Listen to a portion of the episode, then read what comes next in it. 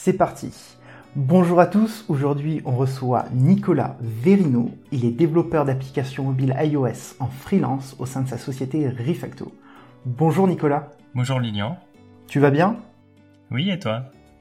Écoute, ça va super bien, je suis très content de faire ce podcast avec toi. Moi aussi. Est-ce que tu peux me dire euh, sur quoi tu travailles en ce moment chez Refacto? Alors en ce moment, on travaille sur deux applications mobiles iOS, une qui s'appelle MySophie, qui a vocation à simplifier le suivi de santé euh, euh, pour pour les personnes. Donc on a tout un tout un suivi de santé sur les remboursements complémentaires, etc. Avec des petits services en plus comme la téléconsultation, l'envoi de documents et tout ça. c'est un petit un petit peu plus sympa que les applis officielles des des complémentaires santé. Euh, voilà, donc c'est assez séduisant. Euh, et la deuxième application, c'est pour aider les personnes à mobilité réduite euh, dans les, les transports comme le métro. Donc c'est du guidage pour personnes malvoyantes, voire aveugles. voilà. Et ça s'appelle euh, Evility, mais c'est pas encore disponible, je crois, sur les stores. Comment ça marche? C'est quoi le principe? C'est guidé via le son? Ouais, c'est guidé via, via des instructions sonores avec des, des balises Bluetooth. C'est du guidage indoor, mhm. donc euh, il y a du y a du Bluetooth indoor avec euh, avec tout ça. Il y a tout un algorithme de euh, de navigation qui est intégré dans l'appli. Donc voilà.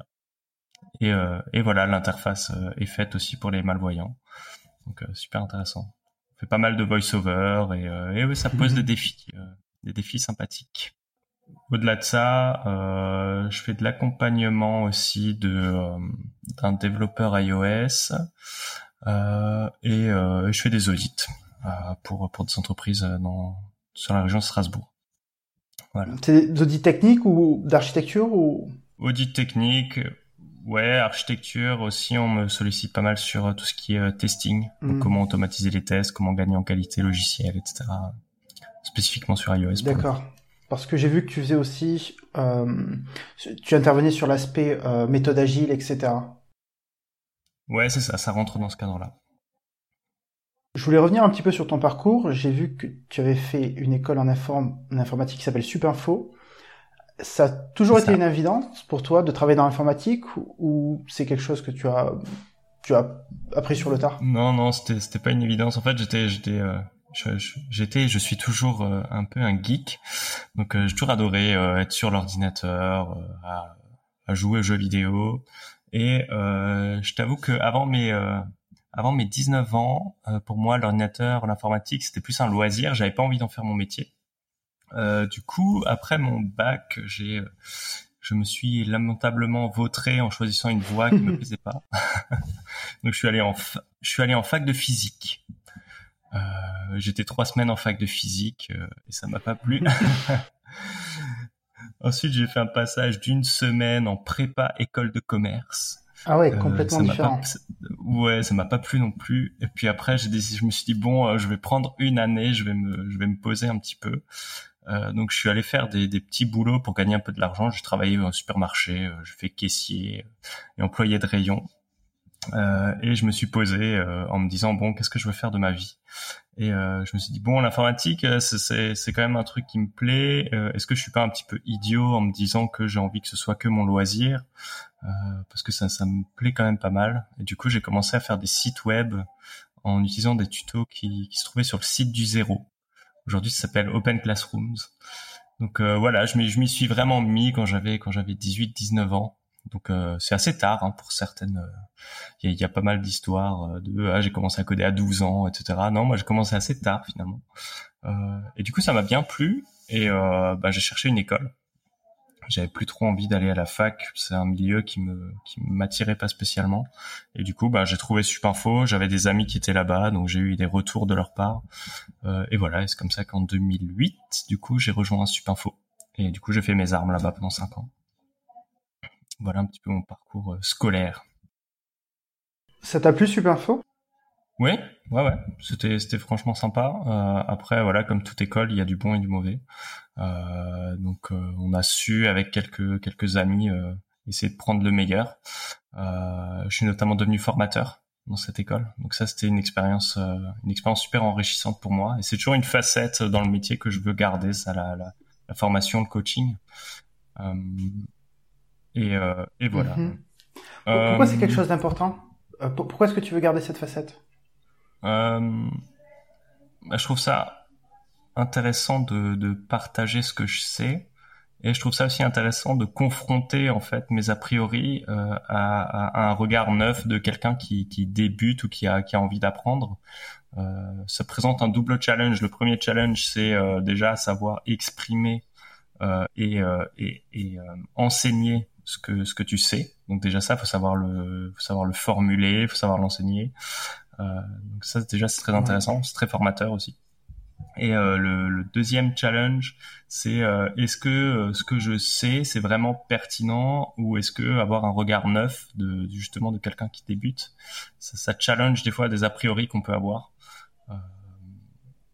par exemple, dans le cadre des tests, des fois, on peut se demander ah quels, quels tests sont vraiment pertinents, est-ce que c'est la bonne manière de faire et, et ouais, c'est assez intéressant de, la manière de. En tant que formateur, on apprend autant finalement que, que ceux que l'on forme. Et, euh, et voilà, je trouve ça super. Je trouve ça super. Et après, j'aime bien, j'aime bien parler aussi. j'aime bien discuter, j'aime bien enseigner. Donc, euh, voilà, c'est un truc qui me plaît vraiment beaucoup. Même si c'est stressant. Euh, J'avoue que faire, euh, Ouais, c'est stressant d'enseigner? Ouais, ouais, j'ai toujours ce trac. Euh, avant de démarrer un cours, j'ai toujours eu ce trac et ça, ça m'a jamais quitté. et ça me, ça me quittera jamais, je pense. de voilà, faire cours devant une classe devant une grande classe. Donc là, tu, tu, tu enseignes... Ouais, bah, c'était à Superinfo même. Hein. Donc euh, c'était des, des étudiants de Superinfo. Donc il y avait des classes de, des fois c'était 10 élèves, des fois c'était 50. Donc, euh, donc euh, voilà, toujours ce, ce, petit, ce petit track et tout. Je trouve ça intéressant ce que tu dis parce que j'ai eu le même, la même expérience. Je suis formateur en ce moment sur, sur la plateforme Open Classroom, donc je suis mentor et j'accompagne quatre étudiants à raison de 5 heures par mois par étudiant et c'est super formateur en fait. J'ai énormément appris. Le simple fait de, de, verbaliser en fait ce que je peux savoir, ça me fait vraiment mieux le comprendre. Et, et parfois, je me suis rendu compte que j'avais des connaissances assez superficielles sur certains sujets. Et du coup, pour pouvoir les expliquer, il faut vraiment que je les comprenne en profondeur.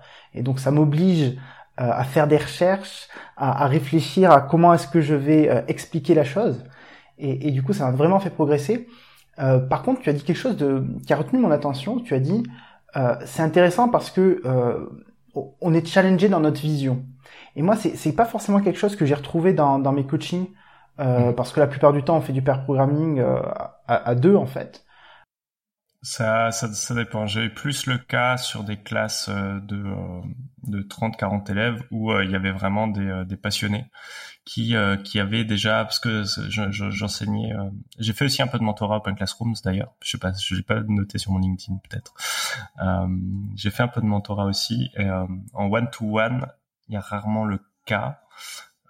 Mais je l'ai vu sur des classes d'étudiants de quatrième cinquième année qui avaient déjà une manière de faire déjà une expérience professionnelle de par les stages qui et qui avaient cette envie de, de, de, challenger un petit peu les a priori. Et donc ça donnait lieu à des discussions super intéressantes. Euh, ou alors des fois c'est quand j'interviens dans des entreprises où ils ont une manière de faire euh, qui, qui, est, qui est pas forcément la mienne et euh, où il y a aussi des, des bonnes choses, euh, des bonnes choses à prendre. Donc même si on a, en, en, quand on intervient en entreprise, on a moins cette position d'autorité on vient plus en tant que consultant euh, qui va euh, apporter un regard neuf euh, sur sur l'existant. Et donc c'est c'est dans ces environnements-là qu'on a des qu'on a différents challenges. Euh, je peux prendre par exemple, euh, c'est pas mon expérience personnelle, mais c'est Ken Beck, je sais pas si tu connais. Euh, Ken Beck, c'est le papa de Test Driven Development et d'Extreme Programming. Oui, il a travaillé, euh, il a travaillé mhm. chez Facebook de 2009 à 2017, je crois, 7 ou 8 ans, quelque chose comme ça. Et euh, et par exemple, lui, quand il est arrivé chez Facebook, euh, bah pour lui, faire faire du bon logiciel, c'était faire du TDD, c'était faire des tests et tout. Et chez Facebook, il faisait pas du tout ça. Pourtant, ils avaient un produit qui marchait, qui marche plutôt bien. Et du coup, euh, il a décidé, par exemple, de, de, désapprendre tout ce qu'il savait et de dire, bah voilà, euh, je viens, euh, je viens comme si j'étais novice et euh, montrez-moi comment vous faites parce que ça m'intéresse. Et euh, c'est un petit peu la même approche que, que, que je peux avoir des fois en me disant, bah, j'arrive quelque part il y a une manière de faire, il y a certainement du bon dedans. Bon, généralement, quand on m'appelle, c'est qu'il y a aussi des problèmes, mais euh, mais voilà, pas venir euh, simplement avec euh, une boîte à outils de choses à faire, et, euh, et de se dire bah voilà appliquez ça bête et méchant et vous connaîtrez le succès.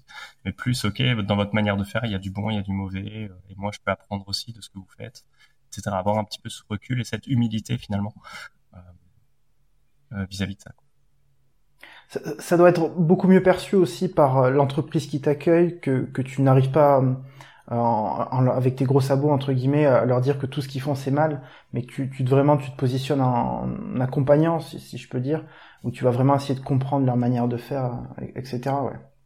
Ouais c'est plus constructif effectivement. Tu as donné une conférence euh, dans laquelle tu expliques l'importance pour un développeur d'avoir cette connaissance fonctionnelle cette connaissance du produit et tu racontes une anecdote sur Amazon est-ce que tu peux nous la raconter s'il te plaît? Ouais, alors, euh, alors en fait, c'est un, un, ingé, euh, un ingé d'Amazon qui, qui a écrit un post, je crois. Faudrait que je retrouve la source. Malheureusement, euh, j'ai, un peu regardé, mais je retrouve plus la source. Si jamais les auditeurs euh, peuvent chercher, ce serait cool.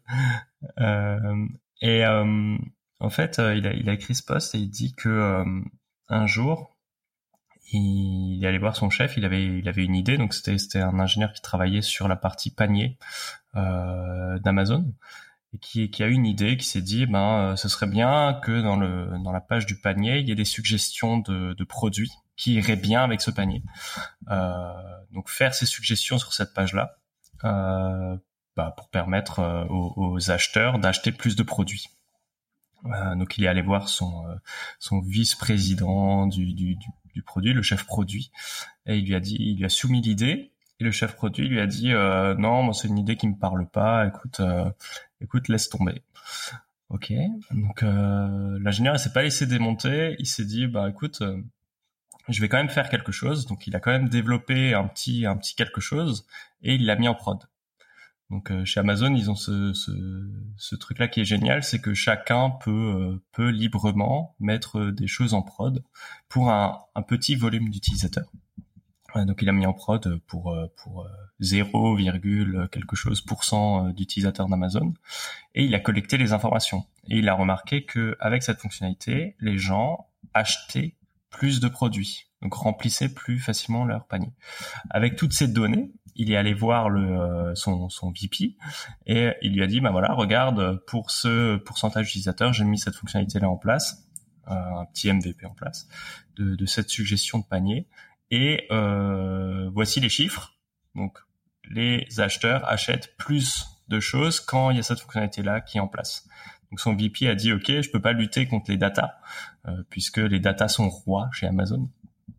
Euh, et du coup, ben feu vert pour déployer euh, pour déployer cette fonctionnalité, pour l'améliorer et pour la déployer sur sur tout Amazon quoi.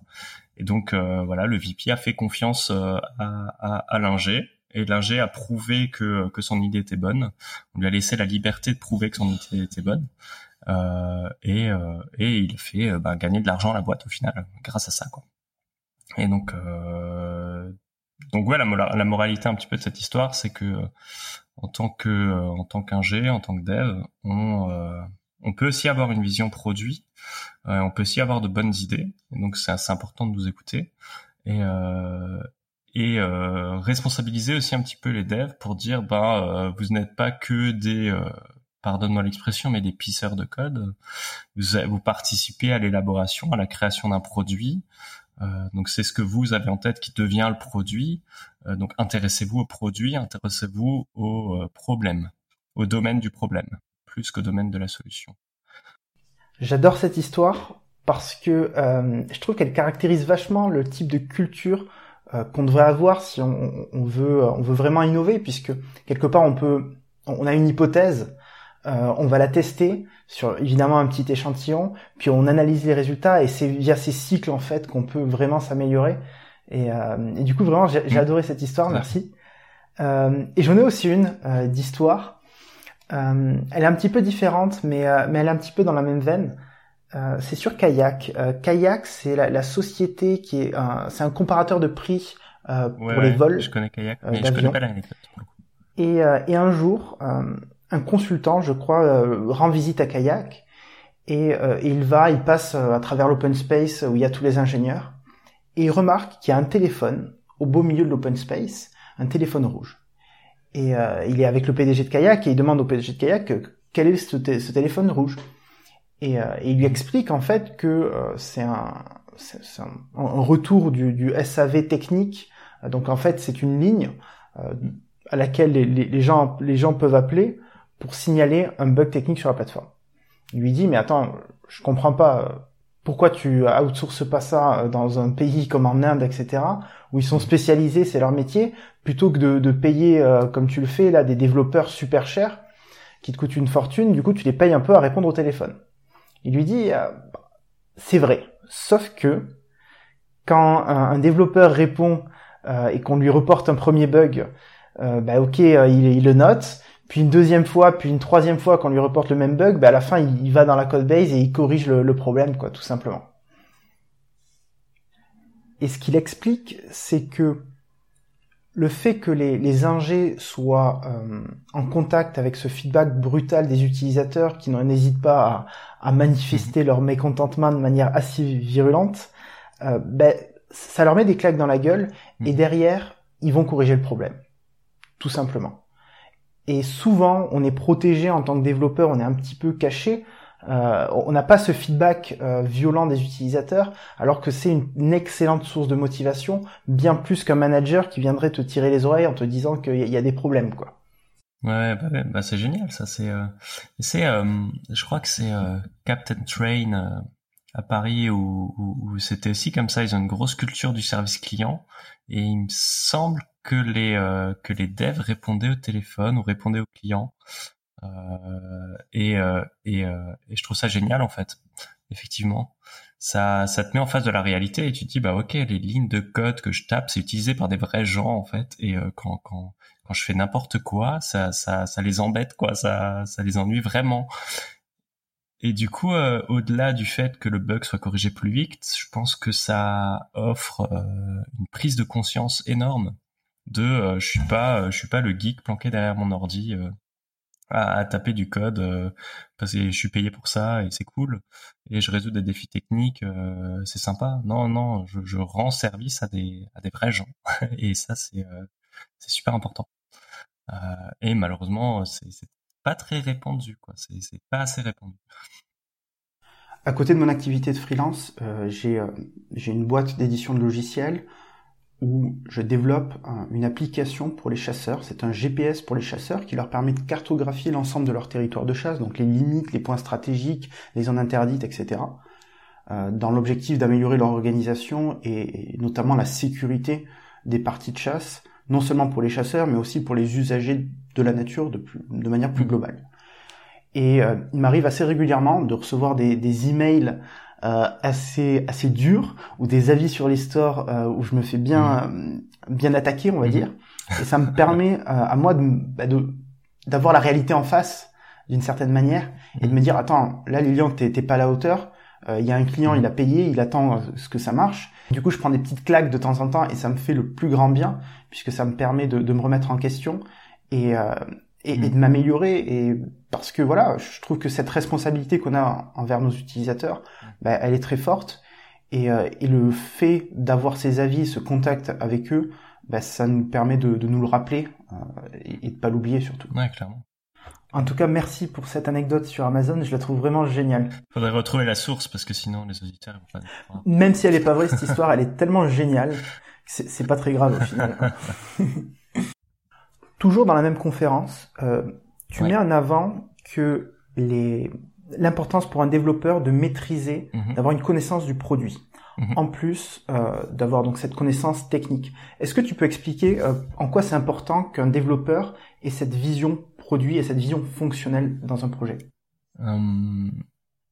Pour, euh, pour une raison très simple, c'est que c'est ce que le dev a compris qui devient le logiciel. Mhm. Donc, pour comprendre un besoin qui vient de quelqu'un d'autre, ça passe par de la communication. Euh, soit de la communication orale, soit de la communication écrite. Euh, et pour lever les zones de flou, il faut aussi pouvoir communiquer efficacement.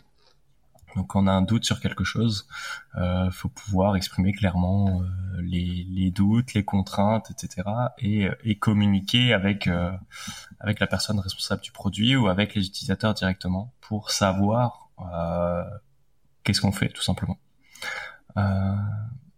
autre point important de la communication, c'est que ça c'est une petite citation de Martin Fowler qui dit euh, n'importe quel idiot sait écrire du code compréhensible par la machine, mais euh, les bons devs savent écrire du code compréhensible par les humains. Et ça aussi, ça a trait à la communication. C'est que le code, finalement, c'est un moyen de communication. Quand je vais lire, le code d'un collègue, d'une collègue ou euh, de moi il y a six mois, si je comprends pas, c'est que le code n'est pas assez expressif, c'est que le code ne communique pas correctement les intentions, et que euh, et que je vais avoir du mal à le reprendre, à le faire évoluer. Donc euh, la communication, c'est euh, c'est c'est vital en fait pour la survie et l'évolution d'un projet, tout simplement. Donc il y a, y a, deux niveaux en fait dans la communication. Il y a l'aspect verbal, mais il y a aussi l'aspect, la manière dont je vais écrire le code finalement a aussi une importance puisque ça va être lu par d'autres développeurs. Comment on fait pour s'améliorer à ce niveau-là? Alors, euh, pour s'améliorer dans la communication à travers le code, eh bien, ça vient avec euh, l'expérience, la curiosité euh, et l'envie d'apprendre. et surtout aussi la, lecture d'ouvrages comme comme Clean Code, les design patterns, voilà, tous les bouquins qui vont qui vont permettre de t'améliorer en conception. Parce que qui dit qui dit communiquer dit améliorer la conception. Un code bien conçu, c'est un code qui, euh, qui est clair et limpide, donc qui communique clairement les intentions. Donc c'est important de construire cette culture-là en, en, se documentant et euh, en n'arrêtant jamais d'apprendre, en se disant qu'il n'y a aucune conception parfaite. C'est euh, chaque conception est, plus ou moins bonne à un moment donné et est mise à mal à chaque évolution. Donc voilà, garder cette humilité et de se dire, euh, ok, j'apprends à concevoir tout au long de ma carrière et j'ai jamais fini d'apprendre. C'est important. Ensuite, la communication verbale, eh bien, euh, on peut s'entraîner de plusieurs manières. Euh, déjà en s'efforçant de, quand on a un problème, de discuter avec la personne qui va pouvoir nous aider à le solutionner. si on a un problème sur le fonctionnel, s'il y a des cas qui sont pas qui sont pas clairs, ben aller discuter avec, euh, avec euh, le product owner ou euh, la personne responsable ou les utilisateurs directement. on peut s'entraîner aussi en lisant des ouvrages comme Process Communication pour savoir comment adapter son, son discours aux différents profils de, de, de personnes. Euh, autrement,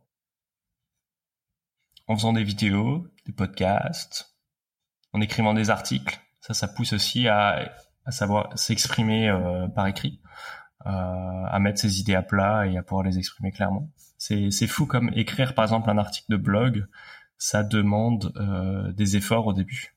moi j'ai commencé il y a pas très longtemps là et c'est vrai que on se rend compte qu'on sait plein de choses, mais par contre les mettre par écrit, les communiquer clairement, c'est une autre histoire. Donc euh, ouais, écrire des articles de blog sur ce qu'on a appris la semaine, par exemple, euh, c'est super enrichissant et ça permet de, de s'entraîner un petit peu à cette communication écrite.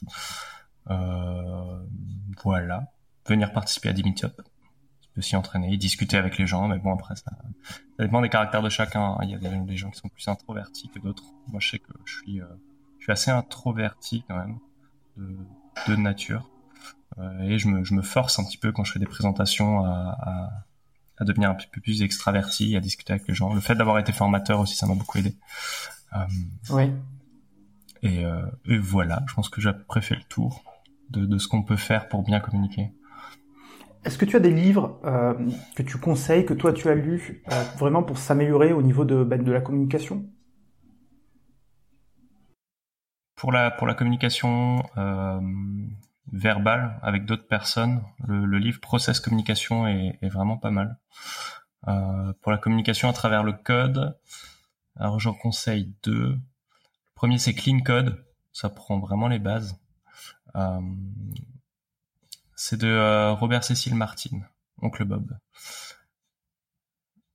Clean Code et, euh, Refactoring de Martin Fowler. Clean Code va vraiment prendre les bases, comment nommer correctement des variables, des méthodes, pourquoi nommer correctement, etc. Donc c'est vraiment le, le, point d'entrée, on va dire. Et refactoring, c'est pour construire une culture de euh, euh, comment détecter qu'un code est mal conçu et quand je détecte qu'un code est mal conçu, quel euh, traitement je mets en face. Par exemple, il y a il y a un développeur que j'ai rencontré que ça gênait pas des méthodes de 5000 lignes. Ça, ça le gênait pas d'avoir des méthodes avec 5000 lignes de code dedans. donc il avait pas cette, cette sensibilité, ce qu'on appelle les code smell donc cette sensibilité au, mauvais code, au code mal conçu. Euh, mais j'ai vite compris pourquoi, parce que en fait, il a toujours été tout seul sur ses projets, et ses projets ont toujours eu une durée de vie très courte. Donc c'était des projets entre 10 et 50 jours à peu près. Et euh, une fois que le projet était livré, il n'en entendait plus parler. Donc euh, il n'a pas eu ces problématiques de maintenance, d'évolution. Euh, donc il n'avait pas cette culture-là. Et avec refactoring, euh, il aurait, euh, il aurait eu cette, euh, cette sensibilité-là de, ok, des méthodes trop longues, c'est quelque chose qui, qui n'est pas bon.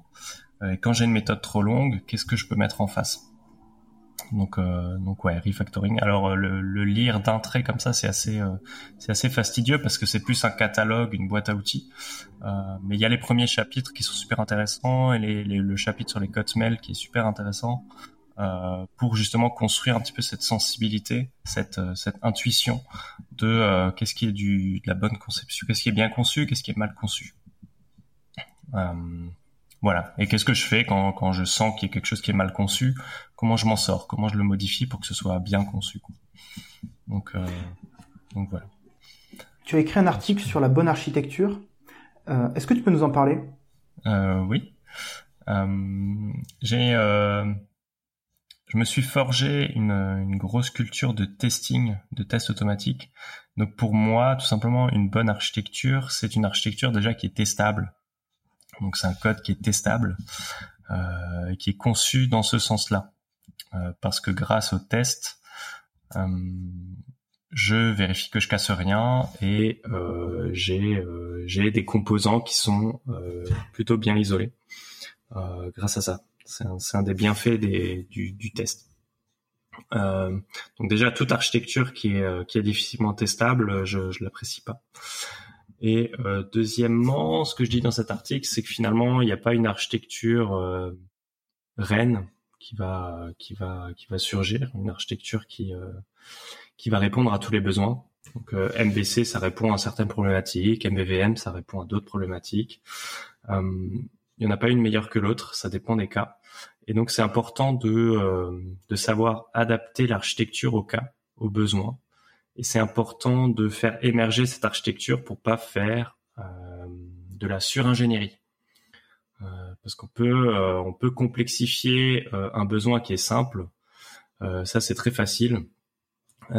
et on en a, c'est ce qu'on veut éviter. On ne peut pas faire de suringénierie. Euh, par contre, simplifier un besoin qui est complexe, ça, ça demande plus de plus de travail, plus de talent. Euh, et donc, l'architecture, euh, la meilleure architecture finalement, c'est l'architecture émergente, c'est l'architecture qui va qui va répondre aux besoins à un instant T et qui va permettre de répondre aux besoins de demain ou être facilement évolutive pour répondre aux besoins de demain. Voilà. Comment est-ce que tu sais quand tu tombes dans l'over-engineering euh, Bonne question. Parce que euh, parfois on ne sait pas trop où est-ce qu'on doit mettre la limite, est-ce qu'on rajoute des couches? Parce qu'on veut faire quelque chose de propre, mais on veut pas aller trop loin. Donc c'est difficile de savoir où mettre le curseur en fait euh, sur une architecture. Une métrique que j'utilise, c'est euh, la couverture du code par les tests. Donc si on fait du TDD, par exemple, euh, on a forcément un coverage à 100% vu que une des lois de TDD c'est je n'écris pas de code de prod tant que j'ai pas un test et j'écris le plus petit code de prod possible pour faire passer mes tests. Donc déjà on va limiter la, suringénierie en limitant le code au cas où. Donc si j'ai pas un test qui me fait écrire un if par exemple, je n'écris pas ce if parce que je n'en ai pas besoin Ou alors, si j'ai ce besoin-là, c'est qu'il me faut d'abord un test qui échoue pour dire ok, je veux spécifier que j'ai besoin de vérifier, par exemple, que euh, je vais pas accéder à euh, un index euh, en dehors d'un tableau. Donc je vais vérifier que l'index est bien dans dans le range du tableau, mais je mets un test qui me force à écrire ce code-là. Donc déjà, on va limiter la suringénierie en, en pratiquant par exemple le TDD en nous forçant, en nous disant, bah, je vais pas écrire du code au cas où. Si j'ai pas un test qui me force à écrire ce code-là, je ne l'écris pas. Déjà, on commence par là. Deuxièmement, pour parler plus en termes d'architecture et de conception, euh, on essaye, on essaye, on n'anticipe pas les besoins, on n'anticipe pas trop les besoins. Euh, si j'ai besoin, par exemple, je vais essayer de trouver un exemple. Et c'est pas facile de, de, trouver un exemple. Ouais, ouais, ouais. Euh, alors. Ah, alors j'en ai peut-être un d'exemple. Imaginons que tu veuilles euh, formater de la donnée. D'accord? Est-ce que tu vas plutôt le faire dans le vue modèle ou dans une couche euh, externe? On va dire tu étends ton, ton modèle de données. dans le cas où tu en as besoin seulement dans une cellule, par exemple, de ce formatage, est-ce que tu vas anticiper en te disant ok je risque d'en avoir besoin ailleurs, du coup je vais peut-être le mettre dans une couche un peu plus haute, donc dans le modèle, ou est-ce que tu vas mettre ce formatage au sein du vue modèle? Où est-ce que tu te positionnes euh, à ce niveau-là? Moi comment je fonctionne, c'est que je réponds aux besoins de la fonctionnalité immédiate. Quand j'ai une fonctionnalité plus ou moins similaire qui arrive, euh, mon choix va se porter sur de la duplication. Euh, je vais d'abord dupliquer avant de factoriser, puisque je veux absolument trouver la bonne abstraction.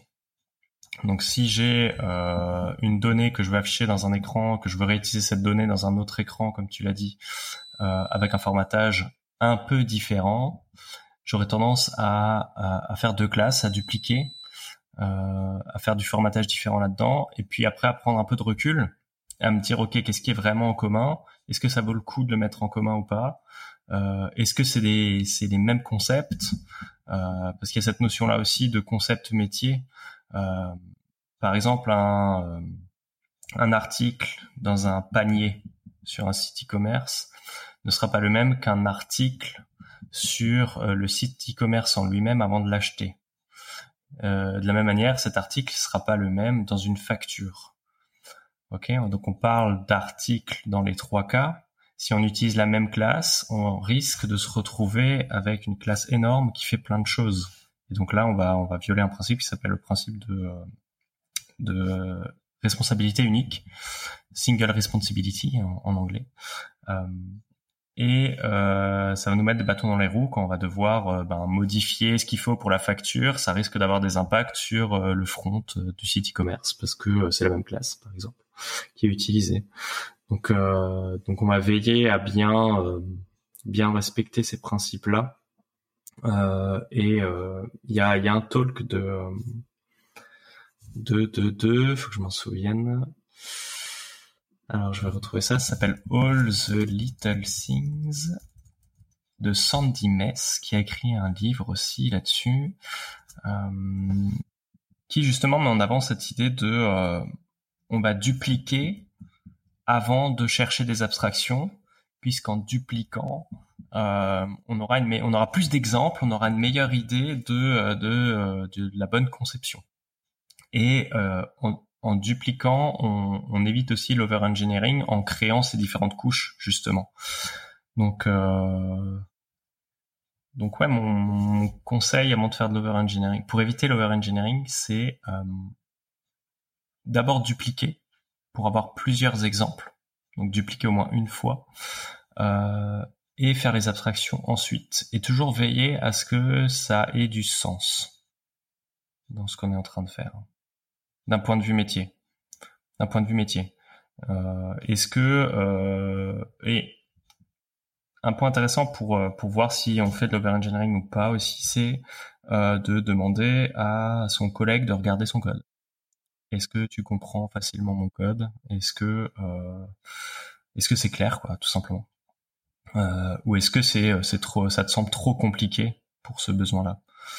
Euh, donc là, avoir des paires des paires d'yeux supplémentaires, ça aide beaucoup. donc on en, on en vient à une, à une pratique intéressante qui est le, le code review ou le pair programming où, euh, où, justement on a cette paire d'yeux supplémentaire qui nous permet de euh, d'avoir un feedback sur euh, sur ce qu'on fait et si c'est pas trop complexe pour, pour le besoin. Quelle est ta, position sur les commentaires? Est-ce que tu en mets beaucoup dans ton code? Non, très peu. C'est un, un code smell. Euh, si j'ai besoin d'un commentaire, je vais d'abord me poser la question est-ce que j'ai bien nommé mes méthodes, mes variables? Euh, j'ai eu le cas en plus euh, récemment où euh, j'avais une classe qui était censée faire du, du text-to-speech.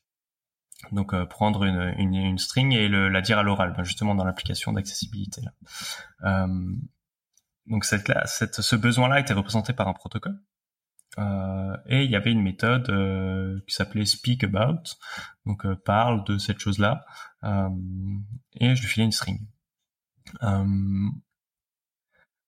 Et euh, j'avais une contrainte, euh, une contrainte technique qui faisait que euh, quand on appelait cette méthode-là, ça annulait en fait dans certaines implémentations de ce protocole-là, ça annulait euh, ce qui était dit, euh, ce qui était en train d'être dit.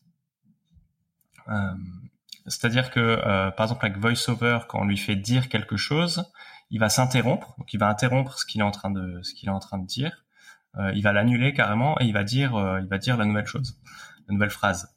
Euh, mais j'avais une implémentation qui utilise euh, le speech synthesizer d'iOS, euh, qui lui va mettre à la suite en fait. Donc j'avais deux implémentations, c'est ça. Et donc on a, euh, j'ai, on, avait le choix là justement. On s'est dit ben qu'est-ce qu'on fait? Est-ce qu'on met un commentaire du style voilà sur cette implémentation il y a des problèmes de ce type-là, euh, ou est-ce que on fait autrement? Et là on a fait le choix de faire autrement. On s'est dit ben on va dans, suivant les contraintes de vu vu qu'on avait des contraintes de temps assez importantes, euh, on a décidé de niveler vers le bas. On s'est dit ben on va s'adapter à ce que fait VoiceOver. Donc on a renommé la méthode en euh, cancel previous speech and speak about. Donc où là ça devient clair et limpide que ça va annuler ce qui est en train d'être dit et euh, et ça va ça va dire la suite. Euh, voilà le choix le choix qu'on a fait pour s'épargner un commentaire.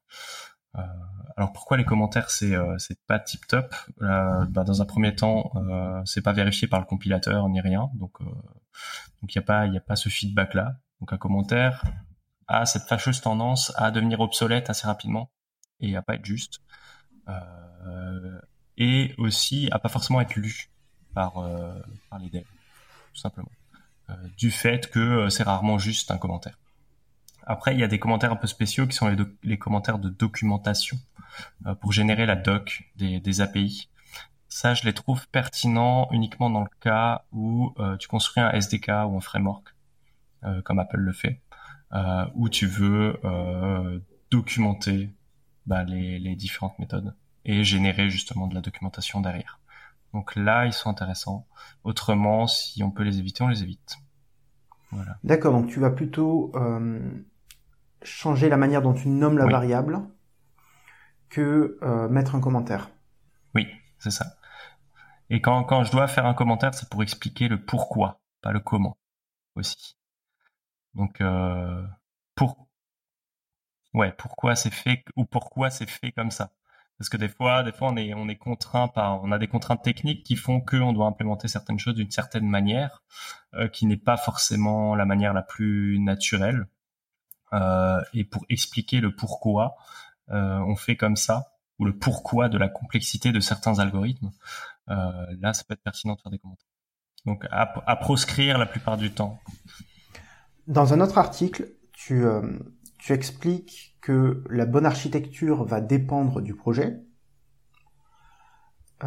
Est-ce que aujourd'hui, il y a une architecture que tu adoptes plus souvent que les autres? Et si oui, laquelle? Euh, J'ai tendance à faire du MVVM euh, parce que c'est testable. Enfin, la, partie comportement est testable. Euh, tout ce qui va être le comportement d'une vue, si je prends par exemple un écran de login, le comportement c'est activer par exemple le bouton envoyer, le bouton envoyer ou se connecter quand les deux champs sont remplis. Ça c'est par exemple un comportement. Euh, ce comportement-là, je vais le représenter dans un dans un view model, ce que j'appelle un view model, et du coup il devient testable. J'ai une philosophie, c'est que je teste pas les view controllers. Donc je, parce que je trouve ça, je trouve ça compliqué et un peu overkill. Euh, mais je suis en train de revenir un petit peu là-dessus. Ça c'est mes, c'est ma remise en question du moment. et euh, du coup, j'ai tendance à faire en sorte que ma couche vue, elle soit testée euh, ben, à la main, comme euh, comme de manière classique. Quoi. Je vérifie que mes éléments sont au bon endroit et que ça fonctionne. Euh, par contre, tout ce qui est euh, en dehors de la vue, donc le view modèle, le modèle, tout ce qui va être comportement, règles métier, algo, tout ça c'est testable, testé. Donc j'ai tendance à privilégier cette forme-là d'architecture, quelque chose qui s'y rapporte.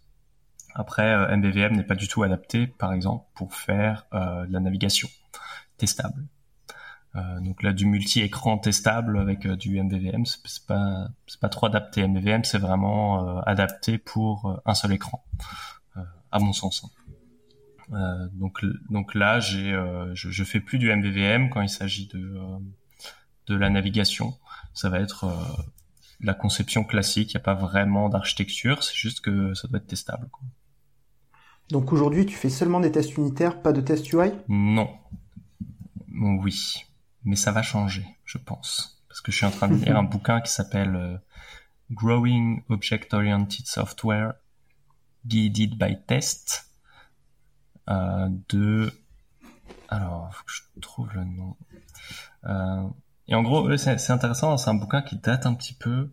Euh, ce qu'ils font c'est qu'ils font une appli Java euh, en Spring euh, donc avec une interface et tout. Euh, et justement, ils construisent une architecture émergente en fonction du besoin. Et eux, ils démarrent par des tests de, d'UI en fait. Euh, donc c'est assez intéressant. Ils font d'abord un, test super haut niveau où ils disent ben, je veux ce champ-là, je veux le remplir, je veux qu'il y ait ces, ces textes-là qui apparaissent et tout. Euh, ils commencent par ça, et ça, ça devient leur test d'acceptance. Euh, et ensuite, ils descendent et quand ils commencent à implémenter, ils se rendent compte qu'ils ont besoin de faire du, du, TDD, donc des tests unitaires sur certaines parties, euh, notamment ce que ce que moi je vais appeler des view modèles. Euh, donc ils ont cette euh, cette double approche de euh, on écrit d'abord un test de très haut niveau, euh, puis ça va nous faire écrire des tests de plus petit niveau quand on va vouloir faire passer le test de haut niveau. Donc c'est une approche de TDD qui est assez intéressante. Euh, dans le sens où leur test de haut niveau, il reste rouge un petit moment, euh, mais leur test de plus bas niveau, euh, ils, ont un, ils ont un cycle dans un cycle. Euh, et donc, je, je, suis très impatient de, de, de, trouver le temps de tester cette approche-là euh, sur le développement iOS et d'en parler euh, et d'en parler sur le blog.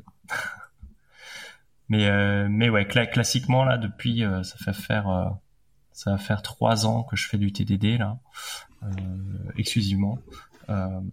J'ai jamais testé l'UI et j'ai eu rarement des soucis. J'ai eu des soucis, mais mais rarement et ça ça m'a jamais trop impacté des, des, des bugs, des bugs, en, euh, des bugs remontés par l'utilisateur. Est-ce que tu peux nous expliquer en quoi consiste euh, le TDD, s'il te plaît? Ouais, alors euh, c'est c'est euh, une pratique euh, inventée par Ken Beck qui consiste à d'abord écrire un petit test unitaire avant d'écrire le code de prod. Ensuite, on écrit le code de prod pour faire passer le plus rapidement le test. Et ensuite, on va prendre du recul sur ce code-là et le faire correctement. Donc c'est vraiment, euh, dans un premier temps, je fais en sorte que ça marche. Dans un deuxième temps, je fais en sorte que ce soit bien conçu. Euh, c'est une pratique qui permet d'avoir une couverture, euh, une couverture par les tests qui est maximale. C'est une pratique qui va guider aussi la conception et qui va forcer euh, qui va forcer des choses comme euh, faire une abstraction de la couche d'accès au réseau, la couche d'accès à des web services par exemple. Comme on, on, on, va se on va se contraindre, on va dire bah mes tests unitaires ils doivent être rapides et fiables. Donc je ne peux pas, je ne peux pas faire des appels à un web service externe parce que c'est lent et c'est pas fiable déjà. Donc ça va forcément mettre des contraintes sur notre conception puisque euh, une classe qui va faire un appel réseau, elle peut pas faire l'appel réseau directement, elle va devoir passer par quelque chose qui est remplaçable dans les tests. Tu vois ce que je veux dire ou pas? D'accord, donc tu vas faire du mock de web service. On va faire du mock. Ok. Exactement. Donc ça, forcément, pour pouvoir moquer, on va généralement créer un protocole et on va injecter un mock euh, dans les tests et on va injecter euh, le truc qui fait un appel au web service dans, euh, la véritable application. Après TDD, les, les, concepts sont assez simples de prime abord, mais pour maîtriser la pratique, c'est assez long, puisque écrire des bons tests, c'est difficile. Il faut vraiment se forcer à faire des tests fonctionnels et non techniques. Il faut savoir quoi tester, comment le tester. Euh, les tests, euh, faut toujours garder à l'esprit que euh, ça doit être une spécification, une documentation du fonctionnement, et pas simplement euh, des tests pour vérifier des choses. C'est vraiment, faut vraiment écrire des tests qui ont du sens.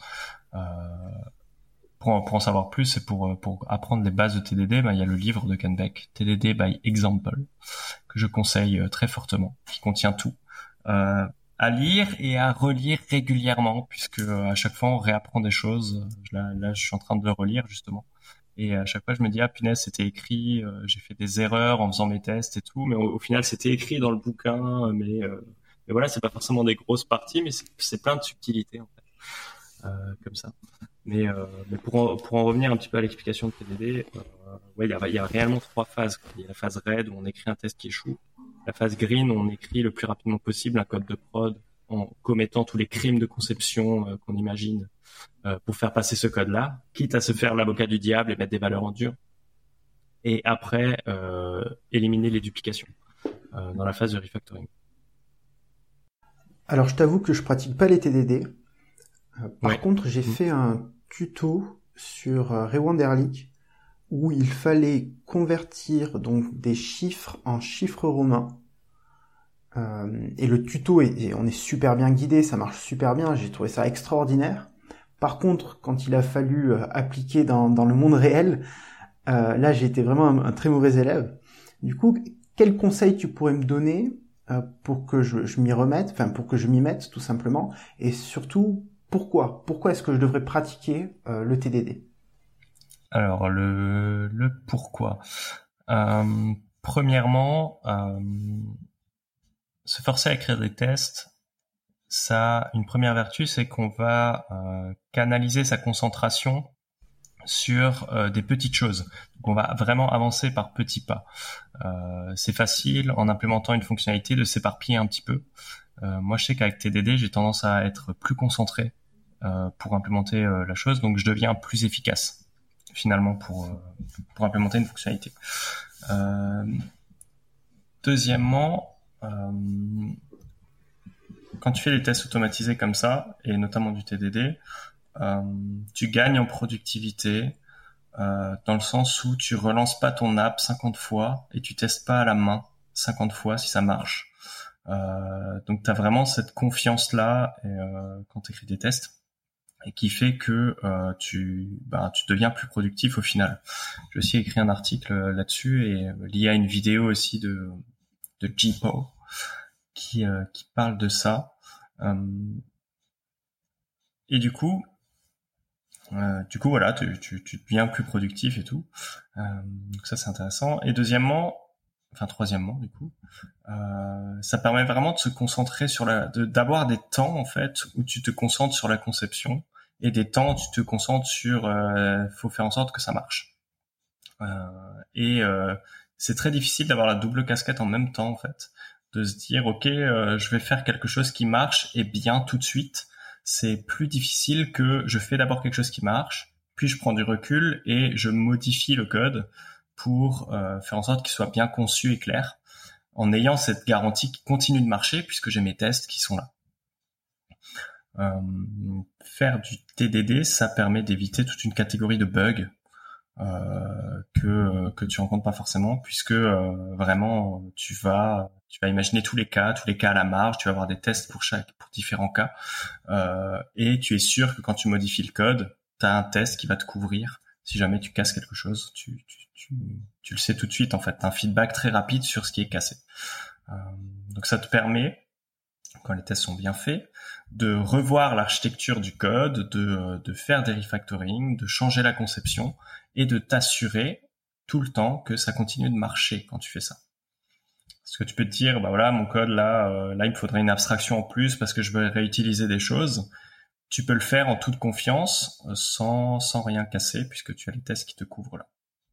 Euh, avoir ce niveau de confiance là, je vais un petit peu plus loin. Ça te permet de faire des choses intéressantes comme livrer tous les jours une appli en prod. Euh, puisque tu sais que ça passe les tests, tu sais que t'as rien cassé, donc t'as pas besoin de faire des tests manuels pendant une semaine pour voir que t'as rien cassé. T'as pas besoin d'une armée de testeurs ou de testeuses. Et ça, ça c'est super agréable, aussi bien pour toi qui crée ton propre produit. Tu sais que tu mets dans les mains de tes utilisateurs et utilisatrices des un, produit qui fonctionne, continue de fonctionner, aussi bien que pour des clients si tu fais du, service. Euh, nos clients l'apprécient d'ailleurs énormément chez Refacto, c'est que dès qu'ils ont une appli entre les mains, elle continue de fonctionner comme avant. La, la plupart du temps, on va dire 99,9% du temps.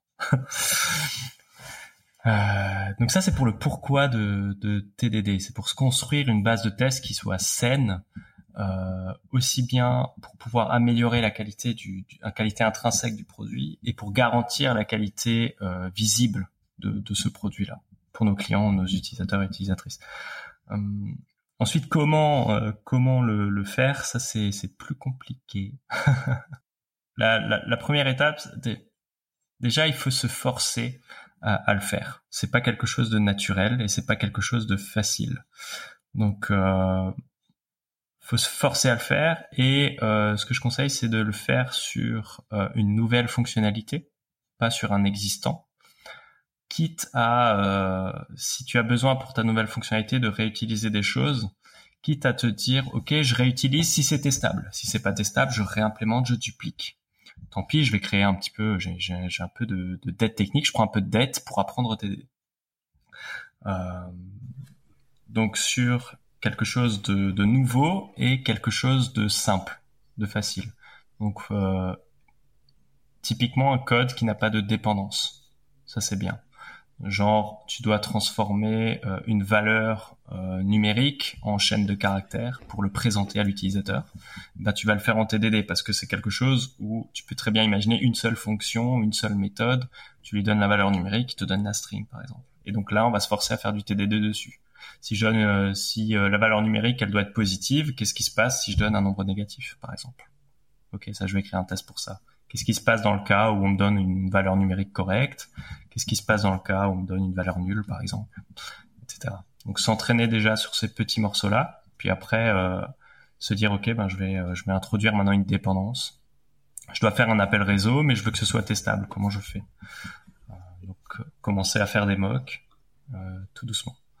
Donc si tu fais du MVVM, bah, commencer peut-être par la partie view model avec de la transformation de données. Voire descendre la partie modèle avec aussi euh, la transformation de données si besoin. Si besoin.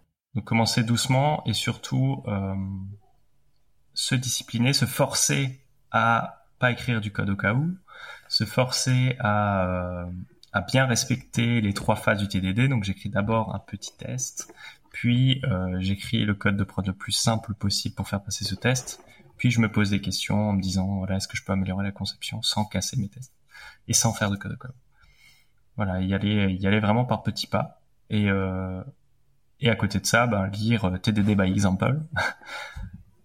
et, euh, et voilà, ça me semble, ça me semble pas mal.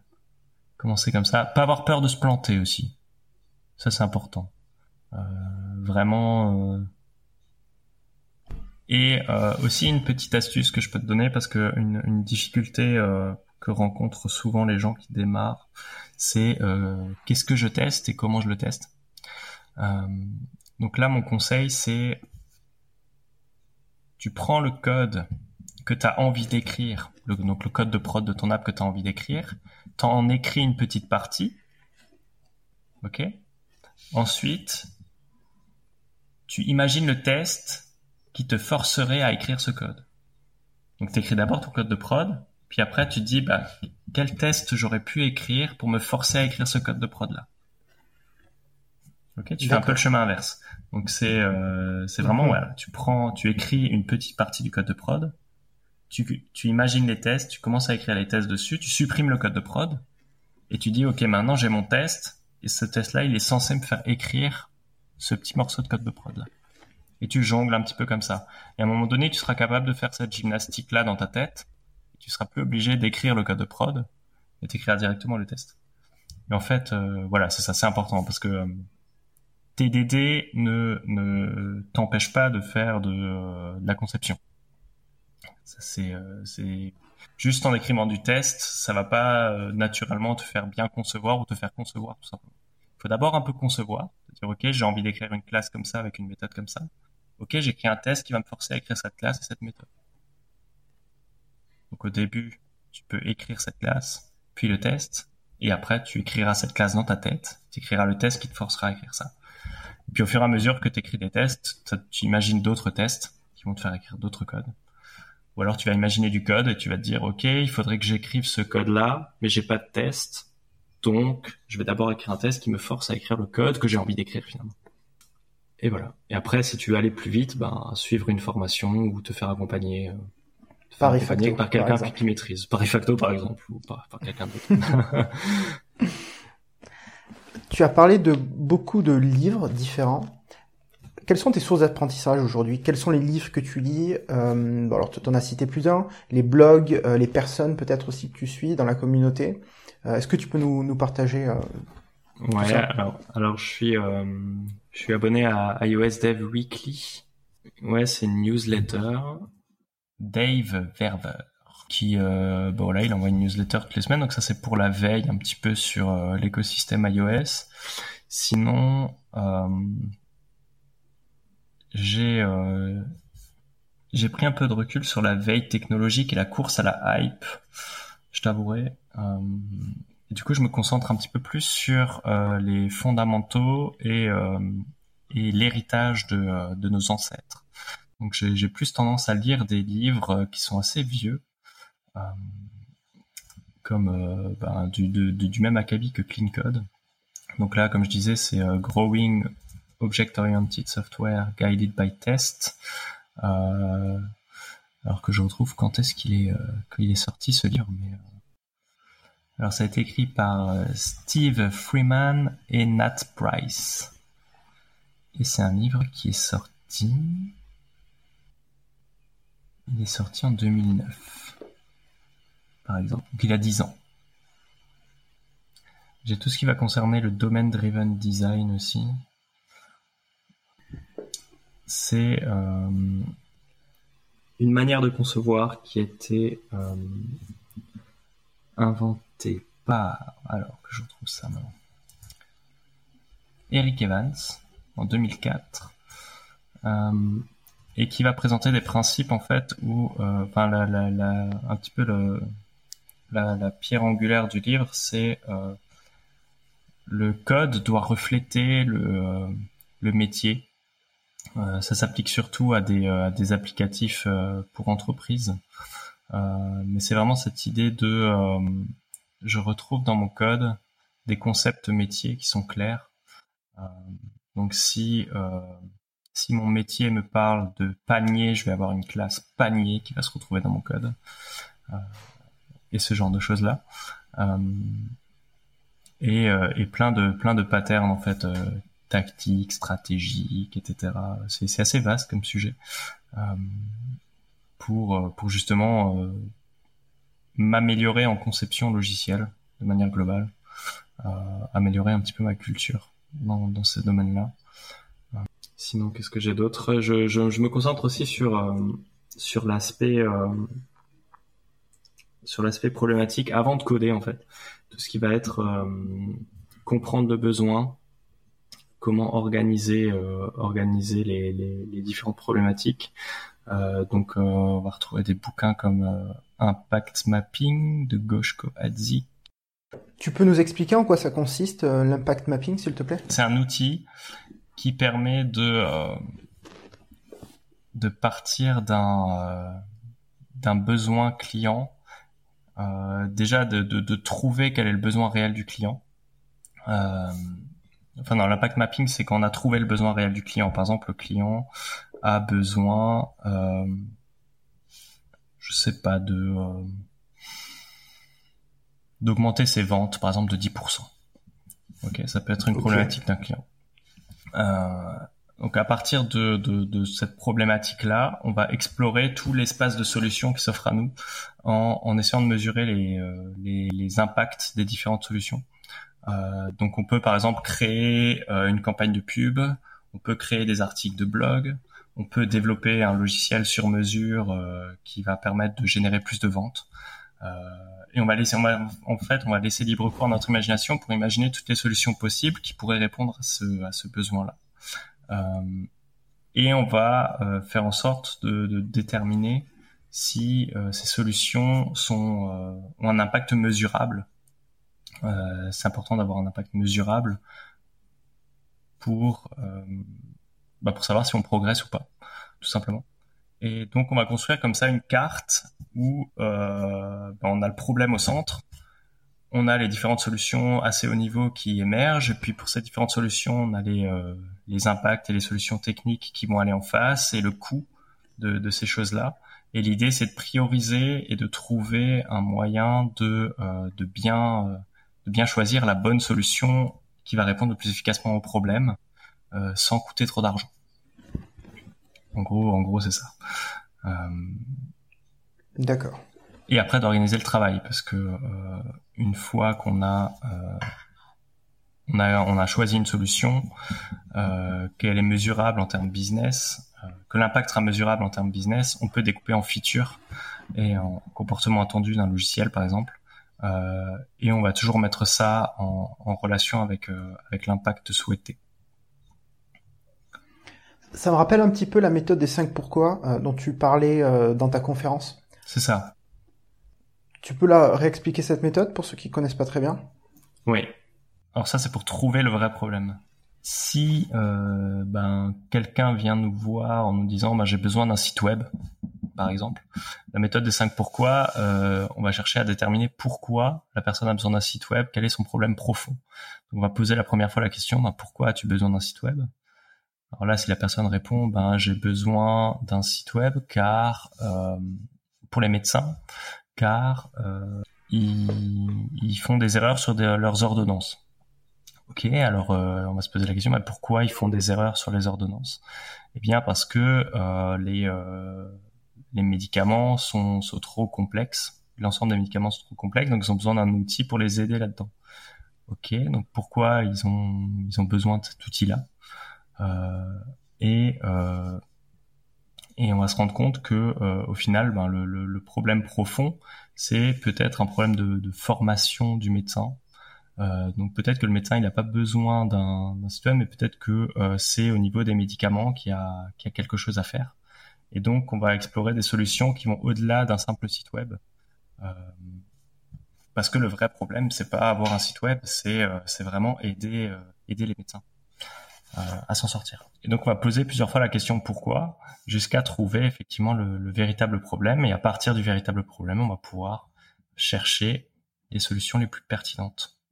Et c'est un souci qu'on que malheureusement on rencontre beaucoup, euh, que je rencontre beaucoup moi, c'est que euh, souvent on me donne un cahier des charges qu'avec une solution qui a déjà été imaginée, on demande un chiffrage, alors que euh, je ne connais pas le véritable problème et euh, ça peut être pertinent d'explorer d'abord les, les, raisons de ce cahier des charges euh, pour trouver le véritable problème, pour peut-être proposer d'autres solutions. Donc, ça demande d'avoir une posture euh, qui va au-delà du simple exécutant et vraiment challenger après le client sur sur ça. Alors il y a des clients qui sont réceptifs et d'autres qui sont moins. voilà. D'ailleurs, j'ai une question à ce propos. Aujourd'hui, tu fonctionnes plutôt sur un modèle forfait ou régie avec tes clients? Euh, Régie. On peut faire du forfait, mais du forfait court. Le, problème qu'on a avec le forfait, c'est que c'est trop rigide. c'est que le besoin change, ça c'est une évidence. Avec un forfait, on va dire que le besoin ne doit pas changer, ou alors s'il change, c'est euh, très lourd administrativement, puisque euh, pour intégrer un changement, bah, il faut regarder ce qu'on enlève pour rester dans la, la, fourchette de prix. Ça, ça suppose d'avoir des estimations qui sont plutôt justes, ce qui est très très très difficile. J'y arrive jamais. Ouais, ouais, c'est super dur. Et d'ailleurs, tu en as parlé dans ta conférence, tu as dit la seule estimation qui est vraie, c'est je ne sais pas. Exactement. c'est ça. Donc les estimations, c'est forcément des mensonges. Donc euh, j'ai toujours un petit souci avec ça. Ça fait porter, le forfait fait porter tout le risque au prestataire de service. donc, donc euh, en tant que prestataire, on a tendance à gonfler le prix, hein, tout simplement, pour oui. ce risque.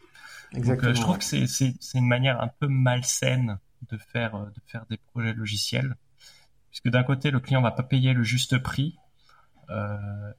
et d'un autre côté euh, le, prestataire va va pas forcément faire des, choix heureux. Ou alors on va avoir tendance à, couper peut-être techniquement à dire bah euh, là il nous reste tant et tant de budget ça représente tant et tant de jours après ça on est perdant. Donc euh, faites au plus vite. Et du coup ça donne lieu à des compromis euh, assez qui peuvent être assez désastreux. Donc ouais le, forfait je suis pas fan. Euh, après, quand des clients sont réticents, on fait du forfait euh, très court. Donc ça va être du forfait de 2-3 jours, quoi. On va dire, bah voilà, pour, euh, pour 1000 ou 1500 euros, on vous fait tout, on vous fait ce petit truc-là. Et puis voilà. Après, après nous, ce qu'on propose concrètement, c'est du de la régie, mais sans engagement.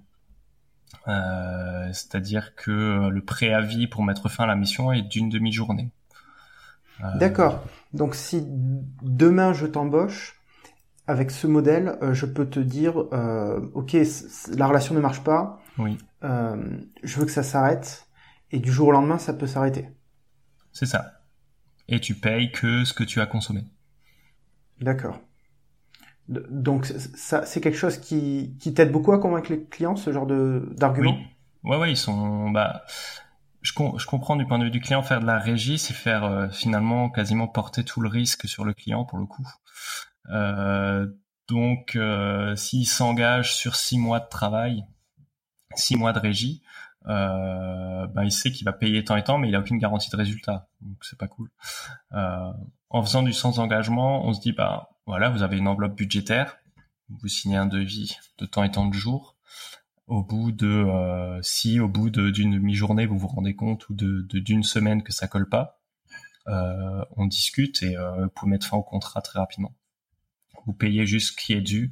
Et euh, généralement, si le client n'est pas satisfait et que ça, ça, ça, a duré une petite période, bon, c'est jamais arrivé, mais, euh, mais j'imagine que si le cas se présente, qu'au bout de trois quatre jours, on nous dit bah finalement ça le fait pas, euh, je facture pas, tout simplement. C'est ok, on a passé trois quatre jours, on, a, on s'est rendu compte que ça n'a pas fonctionné, c'est pas grave, euh, et, euh, et vous payez pas. Après, c'est un ça se fait comme ça. C'est pas ce qui est prévu au contrat, mais euh, ça peut se faire comme ça, quoi. On est très ouvert là-dessus. Euh, on veut vraiment pas en fait que les clients prennent peur euh, et on, a vraiment un cœur de, de, fournir des résultats convaincants. Aujourd'hui, il y a combien de personnes qui travaillent chez Refacto? Euh, On est deux. Il y a moi et ma femme. Ah, c'est cool ça. Du coup, elle est euh, développeuse iOS comme toi. Oui. Ouais, ouais, comme moi. Ouais, mais elle s'est, elle s'est reconvertie. En fait, elle était avant, elle était assistante commerciale chez le Coq Sportif. elle a fait une reconversion chez Open Classrooms justement. D'accord. Et, euh, et voilà, et elle a fait, euh, elle était un an, un an et demi dans une start-up et, euh, et après elle m'a rejoint. Quoi. Donc voilà, on travaille ensemble. Ça s'est bien passé, sa reconversion chez Open Classrooms? Plutôt bien, ouais. Alors c'était les débuts des parcours diplômants, donc il y avait pas mal de choses qui se mettaient encore en place. Donc il y a eu, il y avait quelques petits couacs, mais mais globalement, globalement ça s'est bien passé. La, la, formule est intéressante. Et, euh, pertinente à mon avis. Euh, après, le, point un peu délicat, c'est que euh, les mentors sont très différents. Donc il y avait pas à l'époque j'ai fait du mentorat, il y avait des lignes, il y avait pas vraiment de, de ligne directrice, donc c'était un petit peu chaque mentor qui faisait un peu à sa sauce. Et donc c'est bien dans un sens où il y a une diversité qui est intéressante, qui est importante à conserver. Euh, après, sur certains aspects, euh, ça nécessite quand même une certaine homogénéité. dans, dans, le, dans la pédagogie, euh, qui avait pas à mon époque. Ça a peut-être changé depuis. Je sais pas comment ça évolue à ce niveau-là, mais mais c'est très encourageant. La, formule est très très adaptée, je trouve, aux, aux reconversions notamment, euh, mais nécessite de la part des étudiants euh, une, une une autodiscipline importante. voilà, donc Ouais, c'est tout à fait vrai parce qu'ils sont tout seuls à, à travailler, donc ils doivent se motiver à faire les exercices euh, tout seuls, etc. Donc euh, moi, moi, si tu veux, j'ai mhm. eu euh, j'ai eu trois étudiants. J'en avais un ultra motivé qui voulait absolument prendre de l'avance et qui bossait comme un malade. J'en ai eu un sous sous motivé qui avançait pas du tout et j'avais beau dire ce que je voulais, il avançait pas quoi. Donc euh, donc voilà, donc ça dépend vraiment, c'est vraiment euh, la responsabilité est très forte pour l'étudiant, donc il y a vraiment que les plus motivés qui euh, qui sortent et qui qui s'en sortent quoi. Mais quelque part c'est c'est une bonne chose aussi quoi, ça veut dire que que il y a que ceux qui en veulent qui, qui finalement y, y, parviennent. Après je sais pas s'il y a des solutions pour pour ceux qui sont un peu moins motivés il n'y a pas de solution miracle à mon avis, le mentorat reste reste la meilleure, la meilleure option. J'aimerais qu'on parle de l'aspect commercial euh, chez Refacto. Comment tu fais pour gagner des clients aujourd'hui oui. Et est-ce que tu t'es formé euh, à la vente de manière formelle? Oui, oui, pas, bah, pas du tout. Ça s'est fait un petit peu naturellement. C'est euh, c'est le bouche à oreille. Hein. Comment ça comment ça a démarré En fait, j'ai un ami qui est freelance depuis euh, depuis 4-5 ans. Il a entendu parler d'un projet iOS où il y avait besoin de quelqu'un. Euh, bah, j'ai saisi l'occasion, euh, je suis passé en free à ce moment-là. Euh, quand, le, quand le client, euh, j'étais embauché, j'ai fait un devis, j'ai fait un devis à ce client-là qui il a accepté. On a, on a, on s'est mis d'accord pour une date de début. Euh, ça m'a permis de me, me, lancer, de démarrer. Ensuite, comment ça se passe? Moi, principalement de bouche à oreille et les, les conférences que je donne, que je peux donner un client, j'ai eu un client grâce à la conférence que j'ai donnée à l'Agile Tour de Strasbourg, par exemple. Euh, j'ai eu un autre client suite à mon activité sur LinkedIn. Je publiais pas mal sur LinkedIn à un moment, changé pas mal. Voilà. Et puis après, euh, des Slack aussi, euh, essayer de faire partie de, de réseaux. de réseaux. Bah, pour iOS, il y a Swift Baguette, par exemple, qui est un Slack assez important, qui permet de discuter, d'aider un, truc intéressant, c'est d'aider un petit peu les gens, faire un peu de la, de la solidarité, puis après euh, essayer de conseiller d'aller plus loin, euh, d'aller plus loin, ou simplement répondre à des demandes euh, du style, ben là, par exemple, le projet, c'est c'est Christophe qui est sur le Slack Swift Baguette qui à un moment donné a dit on cherche quelqu'un pour nous former à TDD, ce genre de choses là. Donc j'ai répondu présent à ce moment-là et ça l'a fait. Voilà, donc saisir un petit peu des opportunités comme ça. Euh, mais non, pas spécialement. Euh, je suis pas spécialement formé à la vente. C'est euh, essayer, essayer de se mettre dans la peau du client pour savoir ce dont il a besoin et, et lui proposer une offre intéressante à ce niveau-là, quoi. J'ai vu sur ton blog que euh, tu étais papa dans, dans la signature, je crois, de tes articles. Oui. Comment tu fais aujourd'hui pour organiser ta vie de famille et le développement de ton entreprise, parce que j'imagine que tu veux la faire grossir, cette entreprise. Euh, comment tu gères tes journées? Alors, euh, je travaille euh, quatre jours par semaine pour, pour je garde mon gamin le jeudi. Le jeudi, je suis avec mon gamin. Et, et le week-end, c'est exclusivement la famille. alors, j'essaye de d'avoir des horaires de boulot convenables donc euh, ça va être du 9h 9h 17h avec euh, une heure de pause à midi. Après, euh, il arrive de temps en temps que j'ai des j'ai des coups de fil, la gestion administrative, etc. qui se passe entre 17 et 18 voire 19 heures ou des fois un peu le soir ou des fois un petit peu le week-end, mais j'essaie de limiter ça au maximum. on n'a pas la volonté de grossir énormément. Euh, je pense que euh, si un jour on est quatre, ce sera très très bien. Euh, mais si on est que deux, c'est très bien aussi. le plus important, c'est la trésorerie, pouvoir se pouvoir se payer en temps et en heure et et pas avoir peur du lendemain. je crois que ça c'est c'est le plus important, je crois, pour nous aujourd'hui. D'accord. Comment tu fais du coup pour gérer euh, ta trésorerie?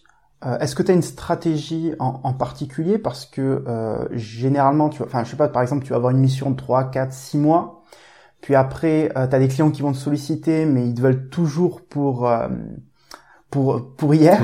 Donc, comment tu fais pour gérer la trésorerie La philosophie principale, c'est ne pas se payer trop déjà pour commencer donc euh, avoir un niveau de vie raisonnable euh, parce que euh, c'est vrai quand on démarre en tant que freelance ou même maintenant on est deux c'est quasiment la même chose. On a facilement des, des rentrées d'argent entre 8 000 12 000 13 000 euros par mois de chiffre d'affaires. Il faut il faut freiner son envie de se verser des gros salaires déjà pour commencer. Freiner son envie de vivre une vie de, de star déjà, déjà, ça c'est super important. Donc en, en limitant euh, son, son niveau de vie à, à, ce qui est nécessaire, on limite la pression financière qu'on met sur son entreprise et on limite sa nécessité d'avoir beaucoup de clients, beaucoup de projets. Euh, ensuite, deuxièmement, j'ai la chance, enfin on a la chance d'avoir des clients fidèles et euh, qui nous euh, qui, qui restent avec nous longtemps. Euh, et donc qui qui, qui font que on n'a pas besoin de, de chercher de nouveaux clients régulièrement. C'est assez c'est assez éphémère comme comme phase. Euh, donc ces, ces, ces, deux choses-là combinées forment, forment une, une, certaine sérénité. Donc si demain, si demain on n'a plus de clients, par exemple, on peut, on peut se permettre six mois d'arrêt sans problème, quoi, et continuer à avoir le, le même salaire. Donc, euh, donc ça c'est important et ça continue de, de, grossir, on continue à faire évoluer cette trésorerie. Notre objectif c'est d'avoir un an de salaire de côté dans l'entreprise. D'accord. Euh, voilà, pour vraiment se dire, ben si demain on n'a pas de clients, on n'a pas besoin de, de, sonner à toutes les portes euh, et de courir pendant un mois euh, en ayant des sueurs froides pour savoir si on va s'en sortir demain. Quoi. Donc ça c'est c'est notre stratégie, d'avoir pas mal d'argent de côté pour ça. Quoi.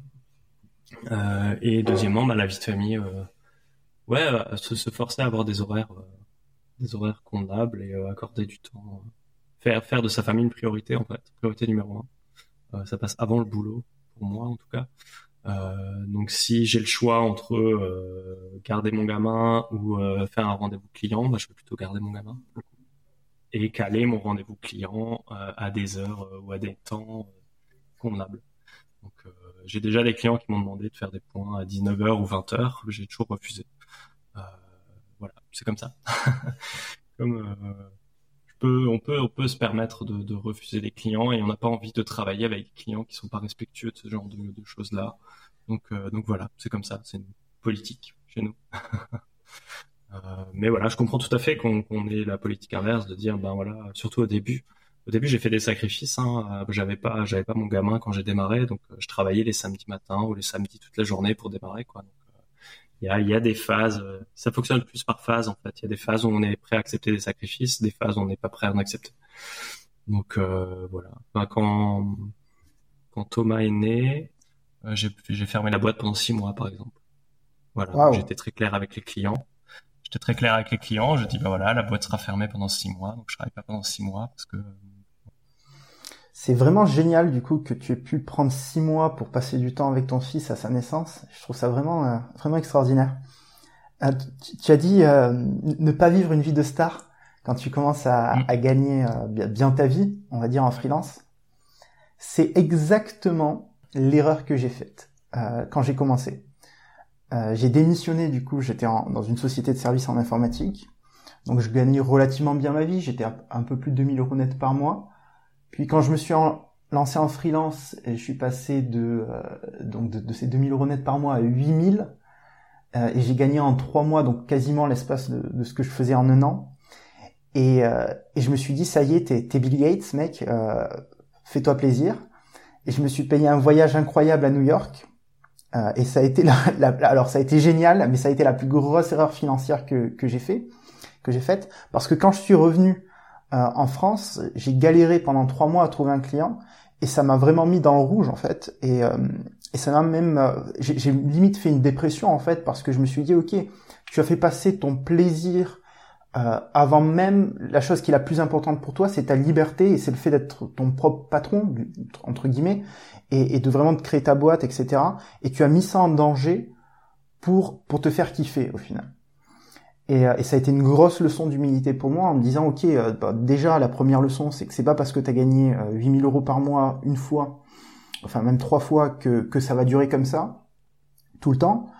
Euh, mais euh, mais aussi que voilà il, faut de la trésorerie il faut faut être vachement prudent avec ça parce que euh, bah, tout peut basculer du, du, jour au lendemain ouais et après tu peux être beaucoup plus serein être plus serein aussi face aux impayés par exemple ou au retard de paiement euh, parce que ça ça ça on n'en parle pas forcément mais et en tant que free ou en ayant une boîte les clients payent pas toujours tout de suite ou parfois ne paye pas du tout. J'ai un ami, j'ai un ami freelance où euh, le client n'a pas payé, la boîte a coulé. C'était une start-up, hein, donc elle a fait faillite. Euh, elle s'est mise en liquidation, donc il a jamais été payé. Donc euh, il attendait 7000 euros, il a jamais eu ces 7000 euros. Donc si il n'y a pas la trésorerie derrière, c'est un coup dur, quoi. Ça veut dire que, enfin, je sais pas, je sais pas comment. Si maintenant j'avais pas ça, je sais pas comment je ferais. c'est compliqué parce qu'il y a un, un emprunt, parce qu'on a une, maison, on a, un emprunt à rembourser tous les mois, on a des frais fixes tous les mois, euh, on a le gamin, la crèche et tout. Donc, euh, ouais, de, de, pas avoir de, de trésorerie, c'est compliqué. Hein. Ça met un stress incroyable en fait. Euh, et c'est un stress qui est vraiment néfaste, quoi, parce que. Oui, parce qu'après tu commences à tu commences à accepter des projets euh, qui te font pas forcément plaisir ou avec des clients qui sont pas forcément tendres euh, derrière parce que tu as besoin de t'as besoin de manger hein, tout simplement. Et euh, ouais, ça, on peut vite rentrer dans un cercle vicieux en fait de euh, toujours être à la course aux clients, toujours accepter des clients, euh, pas forcément les meilleurs clients ou des clients à problème derrière parce qu'ils vont choisir le moins cher, etc. Quoi, se mener une garde à prix. Et nous, nous, c'est clairement pas notre philosophie. En plus, chez Refacto, on fait vraiment de la qualité. donc on peut pas les, les, les, clients euh, à 200 euros jour par, euh, enfin 200 euros jour par exemple, sont pas nos clients puisque euh, on a un discours qui, qui ne leur, qui ne leur correspond pas, par exemple. Tu vois. Donc, donc voilà. Alors justement, est-ce que tu as remarqué qu'il y avait une typologie de clients qui te convenait mieux? Parce que justement il n'y avait pas cette philosophie de tirer les prix vers le bas Ouais. Les, clients qui sont déjà votrés, ceux-là ils sont bien parce que euh, ils, ils, ont déjà euh, travaillé avec des gens, ils ont déjà tiré les prix des prix vers le bas avec d'autres personnes, avec d'autres prestataires, et ils se sont rendus compte que ça n'a pas fonctionné comme ils l'espéraient. Donc eux sont plus réceptifs au discours, ceux qui se sont déjà votrés. Donc euh, ça m'est déjà arrivé de, de, de, rater des, des affaires ou de refuser des clients parce qu'ils n'entendaient pas ça et qui sont partis avec euh, avec d'autres euh, avec d'autres prestataires et ils sont revenus après vers nous euh, en mode on a on a, peut-être fait une erreur etc donc donc ouais ces clients là faut savoir refuser des clients on arrive à la fin de l'interview oui j'ai quelques petites questions un petit peu bizarres à te poser est-ce que t'es prêt? Vas-y vas-y euh, quel est ton plat préféré? Mon plat préféré oh Alors, euh, je suis un peu un fin gourmet, alors j'en ai beaucoup. Hein. Mais euh, je crois que je vais faire un peu mon chauvin. Ouais, je vais faire mon chauvin, je vais dire, euh, je vais dire la tarte flambée. Voilà. C'est quelque chose de bien alsacien et que j'adore. Voilà, donc on, on va dire ça. Qu'est-ce qui te fait le plus kiffer aujourd'hui dans ta vie? Waouh, c'est une question difficile. Ah. Ce qui me fait le plus kiffer. Euh, ça va être extrêmement cliché, mais je m'en fous. C'est quand mon gamin il se tape un fou rire. Ça, ça me fait grave kiffer. Quel est ton super-héros préféré? Je suis un grand fan de Dragon Ball Z, alors je vais dire euh, Sangohan par exemple. Voilà, ça c'est mon, c'est mon personnage fétiche, on va dire. Quel est le meilleur et le pire conseil qu'on t'ait donné? Alors c'est pas pas vraiment un conseil, mais euh, c'est une conf d'oncle Bob qui s'appelle The Future of Programming, qui m'a mis une grosse claque et qui m'a fait prendre conscience de euh, de ce qu'était notre métier en tant que dev, que ça va bien au-delà de simplement écrire des lignes de code et qu'on a une certaine responsabilité à jouer dans le monde. Euh, donc ça, disons que ça a pas mal, euh, ça a pas mal influencé ma vie. Il y a un deuxième, j'en donne deux, désolé. Euh, c'est quand Arnaud Lemaire est venu à Strasbourg et qu'il a parlé un petit peu de sa manière de, de travailler chez Arpinom à l'époque. Euh, où, euh, où justement il parlait d'agilité, il parlait de, de livrer tous les jours, il parlait de, de faire de la qualité logicielle et que c'était euh, c'était quelque chose de faisable, de possible et de réel. Et donc euh, ça, ça m'a fait prendre conscience que euh, on peut travailler correctement euh, et il y a des il y a des gens prêts à payer pour ça. Et, et voilà, ça ça m'a beaucoup plu. on peut prendre plaisir du coup dans son métier à, faire, à travailler comme ça. Voilà. Et le plus mauvais conseil, les profs au lycée, en primaire, au collège, qui euh, te mettent la pression pour que tu choisisses correctement ta voie euh, très tôt dans ta vie, alors que euh, bordel, on a quand même le droit de se planter dans la vie et c'est pas grave quoi. Donc ouais, c'est pas vraiment un mauvais conseil qu'on a donné, mais c'est toute cette influence négative, je trouve, de diabolisation de l'échec, de diabolisation des mauvais choix, qui qui, est tellement dommage et tellement français aussi un peu. et tellement tellement dommage quoi alors que on devrait on devrait un petit peu plus s'inspirer de ce qu'ils font aux States pour ça. Pour ça en tout cas. Peut-être que pour ça mais voilà. Il y a des entrepreneurs ou, ou des personnes qui t'inspirent particulièrement aux States? Hmm, non pas vraiment. J'aime bien euh, j'aime bien les philosophies de boîte je sais que la, philosophie de Facebook que j'ai découvert récemment qui qui, qui dit euh, aucun problème n'est le problème de quelqu'un d'autre. Je trouve ça super intéressant comme euh, comme philosophie par exemple. Euh, ou alors euh... bah, Amazon qui met euh, qui met euh, qui met en avant les, les données plus que plus que le jugement par exemple des, des, enfin plus que les, les, les sentiments ou les simplement les impressions. Voilà on a des données. il y a, Ken Beck, Martin Fowler, donc le Bob qui, m'inspire beaucoup. Donc je lis un petit peu leur blog. Je suis un petit peu ce qu'ils disent. Euh, il y a une conf de Ken Beck qui s'appelle 3X qui est super intéressante aussi, euh, qui résume un petit peu les, euh, les ce qu'il a appris chez Facebook en fait. Que euh, il y, a, y a différents types de projets qui nécessitent différentes organisations et différentes métriques, différentes manières de travailler. Il n'y a pas il n'y a pas une manière de travailler unique pour tous les projets qui va fonctionner, euh, qui va bien fonctionner. C'est en fonction des différentes phases d'un produit. Euh, on va pas fonctionner de la même manière. Euh, par exemple, euh, au début d'un projet, on va favoriser les cycles courts, l'exploration, et donc on va pas, on va pas avoir envie d'homogénéiser euh, l'infrastructure IT, on va pas avoir envie de, de, faire tout comme la boîte euh, elle le fait dans les standards, etc. Parce que on n'a pas des contraintes. Euh, enfin, on est on vraiment dans l'exploration, donc on n'a pas envie de se mettre du délai euh, dans la vue pour se conformer à des choses. Euh, mais par contre, après, quand le projet grossit, commence à y avoir beaucoup d'utilisateurs et et, et, beaucoup de demandes, ben à ce moment-là, on va changer de phase, et on va on va chercher à standardiser pour économiser de l'argent, ce genre de choses-là. Donc c'est super intéressant. Où est-ce qu'on peut te retrouver si on veut euh, t'embaucher pour une application mobile, être coaché euh, pour faire du TDD ou, euh, ou encore lire ton blog tout simplement? Bah, il y a le site de Refacto. Bon, il faut que je le mette à jour bientôt. Mais voilà, c'est un, un nombreux chantier. C'est refacto.fr, donc r y f a c t o.fr. Il y a une adresse mail tout en bas. Il suffit de nous écrire et on, et on répond. Il y a LinkedIn aussi. Euh, cherchez mon nom, Nicolas Verino. Sur Twitter aussi, on peut me contacter, donc at nverino. Et, euh, et voilà, c'est les principaux euh, canaux de communication.